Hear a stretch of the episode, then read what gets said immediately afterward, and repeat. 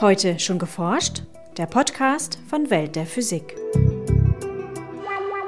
Besonderes an diesem Kryosat ist, dass der im Gegensatz zu anderen Vorgängermodellen speziell seine Radarwellen so fokussiert, dass man sehr hoch aufgelöst die Oberfläche abtasten kann. So fasst Veit Helm vom Alfred Wegener Institut für Polar- und Meeresforschung die Spezialität des heute gestarteten Kryosat 2 zusammen. Heute schon geforscht? Willkommen zu Folge 47 des Welt der Physik Podcasts.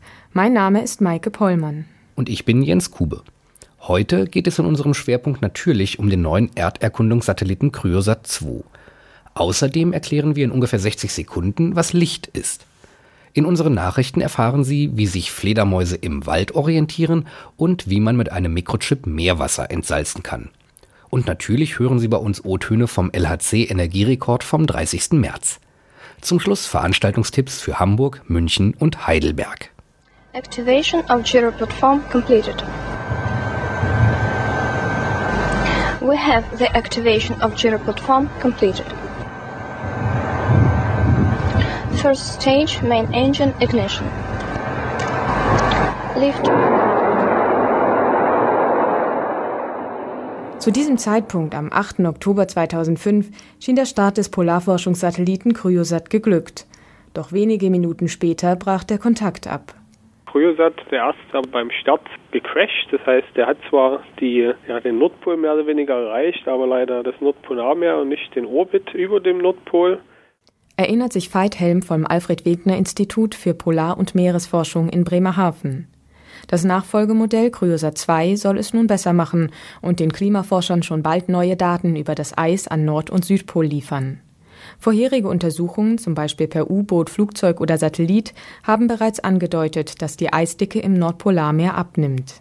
Dieses sogenannte mehrjährige Eis, weil sich halt über mehrere Jahre hinweg hält und dann im Prinzip mehr oder weniger anwächst, ähm, das wird immer weniger. Und der Anteil des ähm, einjährigen Eis ähm, steigt und das ist ein klarer Indiz eigentlich, dass da große Änderungen gerade in der Arktis stattfinden. Das weiß man, aber man weiß es natürlich nicht komplett für die Arktis in einer guten Auflösung. Also was man im Prinzip kennt, ist die sehr dicken Eisgebiete, grob, aber wenn es jetzt in Richtung dünneres Eis geht, dann haben wir Probleme mit den anderen Sensoren.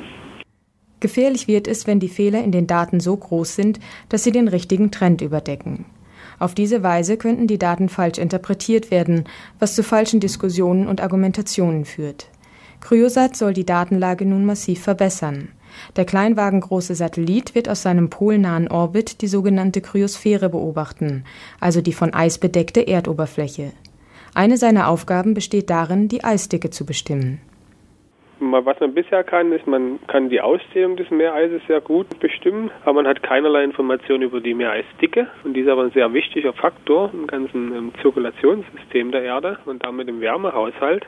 Und mit dem bisherigen System ist es extrem fehlerbehaftet, diese Meereisdicke zu bestimmen. Und da wird Kryosat enorme Verbesserungen bringen, weil er halt ähm, kleine Eisschollen auflösen kann, die unter einem Kilometer oder unter 500 Meter gar sind. Das Meereis gehorcht dem archimedischen Prinzip und mit Hilfe des Auftriebgesetzes lässt sich abschätzen, dass rund 90 Prozent einer Eisscholle unterhalb der Ozeanoberfläche liegen. Kryosat misst nun die Höhe der Eisschollen über der Ozeanoberfläche und die Referenzfläche, also die Wasseroberfläche. Aus dieser Information und einigen weiteren Parametern, wie der Dichte des Meereises und des Meerwassers, lässt sich dann unter Zunahme von Modellen großräumig auf die Eisdicke schließen und das mit einer erstaunlichen Genauigkeit. Der Kryosat soll hauptsächlich Trends, also Änderungen, zeitliche Änderungen, räumliche Änderungen über bestimmte Flächen bestimmen und da spricht man dann von Genauigkeiten, die im Zentimeterbereich liegen, über ein gesamtes Jahr hinweg gesehen. Denn es sind noch andere Effekte am Meeresspiegelanstieg beteiligt, etwa die Erwärmung der Ozeane und die damit verbundene Ausdehnung. Dies ist momentan der größte Beitrag zum Meeresspiegelanstieg, den die Forscher beobachten. Wichtig sei es aber auch, den Beitrag der großen Eisschilde sowie der kleineren Eiskappen zum Meeresspiegelanstieg zu verifizieren. Der zweite wichtige Punkt neben dem Meer ist halt wirklich die Bestimmung der Oberflächenhöhe über mehrere Jahre hinweg der großen Eisschilde. Also Grönland, Antarktis wird abgetastet Und dann kann man halt über Änderungen dieser Oberflächenhöhe so ganz äh, allgemein dann darauf schließen, wie viel äh, Massenzutrag oder wie viel Abschmelzen diese großen Eisschilde letztendlich haben. Und das ist natürlich dann der Beitrag, der von den Eisschilden zum globalen Meeresspiegel ähm, beiträgt. In einer Höhe von etwa 720 Kilometern fliegt Kryosat über die Polkappen hinweg. Für eine Umrundung braucht er knapp zwei Stunden. Währenddessen scannt er die Erdoberfläche mit seinen Radaraugen ab. Zwei Antennen senden und empfangen Radarwellen, dessen Laufzeit zwischen Satellit und Erdboden gemessen wird. Aus diesen Daten lässt sich dann auf die Höhe des Satelliten über der Erdoberfläche schließen. Da die Höhe von Kryosat genau bekannt ist, lässt sich aus diesen Messungen die Höhe der Eisoberfläche ableiten. Kryosat hat drei Möglichkeiten zu messen. Das eine ist ein ganz normaler ähm, Altimeter-Modus, wo er den Puls in einer Antenne aussendet und mit der anderen empfängt. Dann gibt es einen zweiten Modus, dem sogenannten SAR-Modus.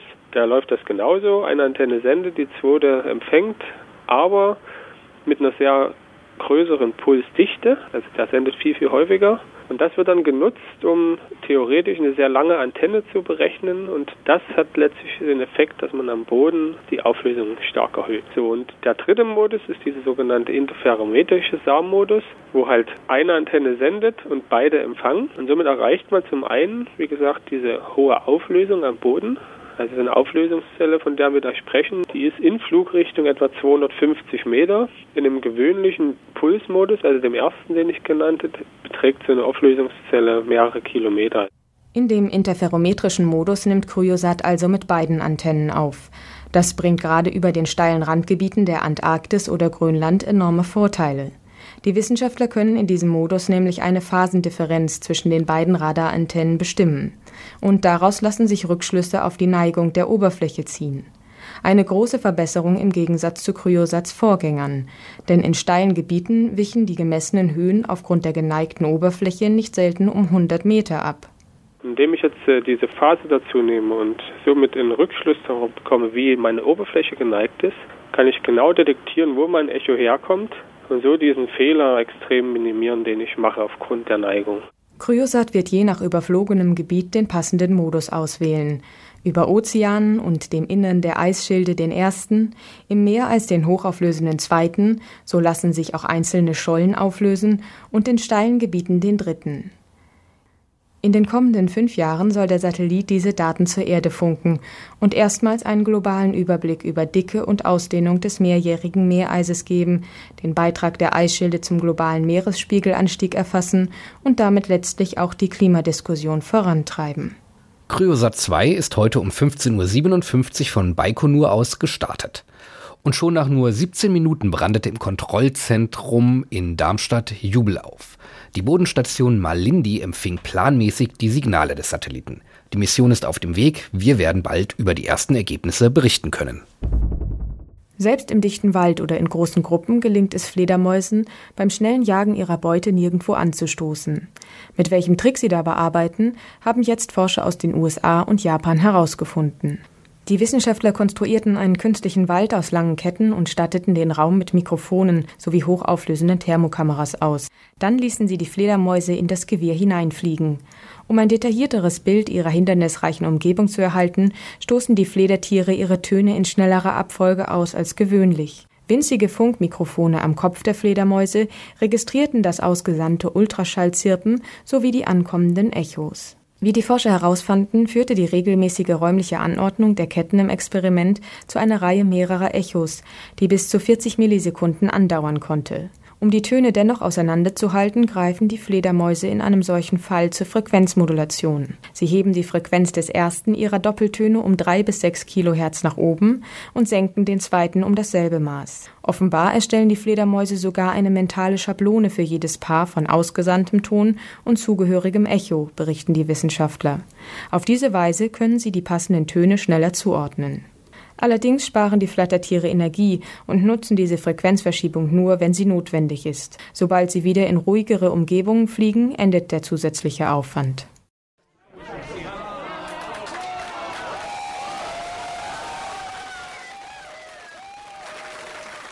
Der Kontrollraum des LHCs bricht am 30. März 2010 um 12.59 Uhr in Jubel aus.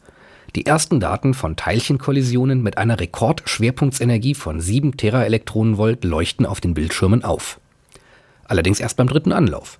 Der erste Startversuch begann noch mit einem Abbruch der Beschleunigung, da es an einem Magnet zu einer Störung in der Spannungsversorgung kam. Beim zweiten Versuch hat ein Schutzsystem angesprochen.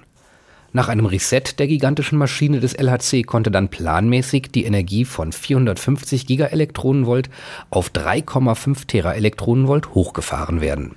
I think we're all very emotional, very happy.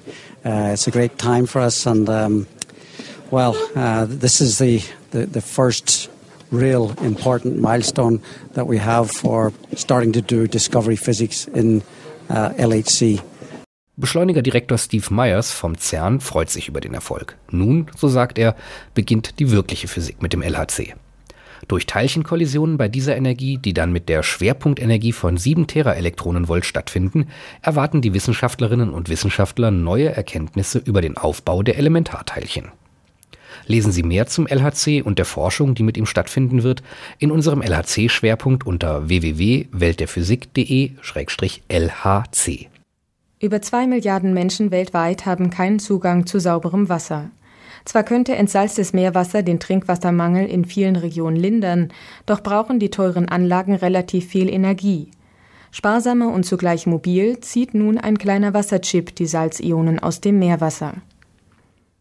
In ersten Testläufen konnten mit dem Chip auf Silikonbasis bis zu 99 Prozent der Salzionen und sogar andere Verunreinigungen wie Viren und Bakterien entfernt werden. Dazu ließen die Forscher aus den USA zusammen mit koreanischen Kollegen Meerwasser durch nur 500 Mikrometer breite Kanäle auf dem Chip fließen. Über eine angelegte Spannung wurden die Salzionen und Krankheitserreger auf einer Seite konzentriert und flossen über einen separaten Kanal ab. Zurück blieben trinkbare Wassertropfen mit einem Salzgehalt von rund 600 Milligramm pro Liter, also Süßwasser. Mit nur 3,5 Wattstunden pro Liter liegt der Stromverbrauch für diese Wasserentsalzung deutlich unter dem von derzeit verfügbaren Entsalzungsanlagen. Allerdings ist die Ausbeute von nur 10 Mikrolitern pro Chip und Stunde viel zu klein für eine sinnvolle Anwendung. Daher planen die Wissenschaftler, Tausende dieser Wasserchips in einem tragbaren Gerät zu kombinieren. Dann könnten mit etwa 15 Litern pro Stunde die Bevölkerung von kleinen Dörfern, Stationen von Entwicklungshelfern oder Expeditionsteams genug Meerwasser für ihren Bedarf entsalzen. Als Energiequelle reichen beispielsweise Solarmodule mit einer Pufferbatterie aus bis zu einer Serienproduktion müssten jedoch noch weitere Versuche erfolgen und vor allem die Keimfreiheit des Wassers garantiert werden, sagen die Forscher. Sie gehen davon aus, dass sie in ein bis zwei Jahren eine Entsalzungsanlage von der Größe eines kleinen Koffers zur Verfügung haben werden. Weitere Nachrichten finden Sie auf unserer Website www.weltderphysik.de. Physik in ungefähr 60 Sekunden. Kurz erklärt von Welt der Physik. Moin Jens. Moin Marc. Sag mal, was ist eigentlich Licht? Hell. Äh. Ja, also Licht ermöglicht uns Dinge zu beobachten. Mit unseren Augen, aber auch abstrakt in physikalischen Experimenten. Hauptlichtquelle auf der Erde ist zunächst mal die Sonne. Und natürlich künstliche Lichtquellen, also Lampen oder sowas. Ah, zunächst mal ist das Licht, das wir Menschen sehen können, elektromagnetische Strahlung mit Wellenlängen zwischen etwa 390 und etwa 800 Nanometern. Je nach Wellenlänge sehen wir eine andere Farbe. Das Farbspektrum reicht dabei von kurzen Wellenlängen, das Licht ist da violett, über die Regenbogenfarben bis hin zu langen Wellenlängen, wo das Licht rot ist. Genau. Aber das elektromagnetische Spektrum ist halt noch viel umfangreicher als der Bereich, den wir mit unserem Auge sehen können. Das umfasst Wellenlängen von Pikometern im Gammastrahlungsbereich bis hin zu einigen tausend Metern. Solche elektromagnetischen Wellen sendet und empfängt man dann zum Beispiel mit großen Antennenanlagen. Und wir sprachen ja auch schon mal über Röntgenstrahlung, die eine Wellenlänge von etwa einem Tausendstel von der Wellenlänge von sichtbarem Licht hat. Und in der Physik kann man all diese Wellenlängen nutzen für technische Anwendungen oder auch um zum Beispiel astronomische Beobachtungen zu machen. Und beobachten heißt letztlich, dass ein Lichtteilchen von einem zu beobachtenden Objekt in mein Messgerät fällt. Und das Messgerät kann dann irgendein technisches Gerät sein, eine Kamera oder auch einfach das Auge. Lichtteilchen sind die sogenannten Photonen. Aber was es mit denen genau auf sich hat, werden wir in einer anderen Folge erläutern. Denn Licht kann sowohl Welle, eben mit 390 bis 800 Nanometern Wellenlänge, oder Teilchen sein. Gar nicht mal so unkompliziert, oder? Jo. Das war Physik in ungefähr 60 Sekunden. Nun zu unseren Veranstaltungshinweisen. Wie werden Autos und Flugzeuge sparsamer, damit wir die Rohstoffe unserer Erde effizienter nutzen? Können Tumore schon im Frühstadium besser sichtbar gemacht werden?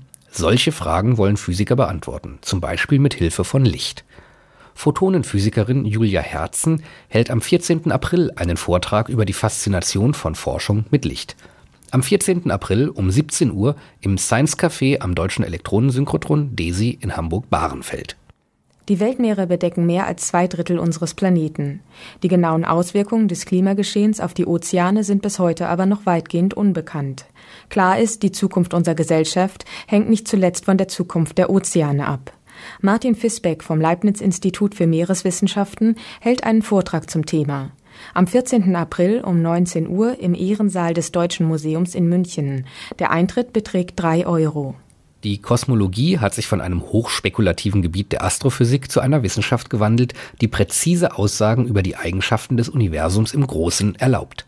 Gleichzeitig wirft das kosmologische Standardmodell noch große und schwierige Fragen auf. Über das Weltbild der modernen Kosmologie wird Matthias Bartelmann von der Universität Heidelberg am 14. April vortragen.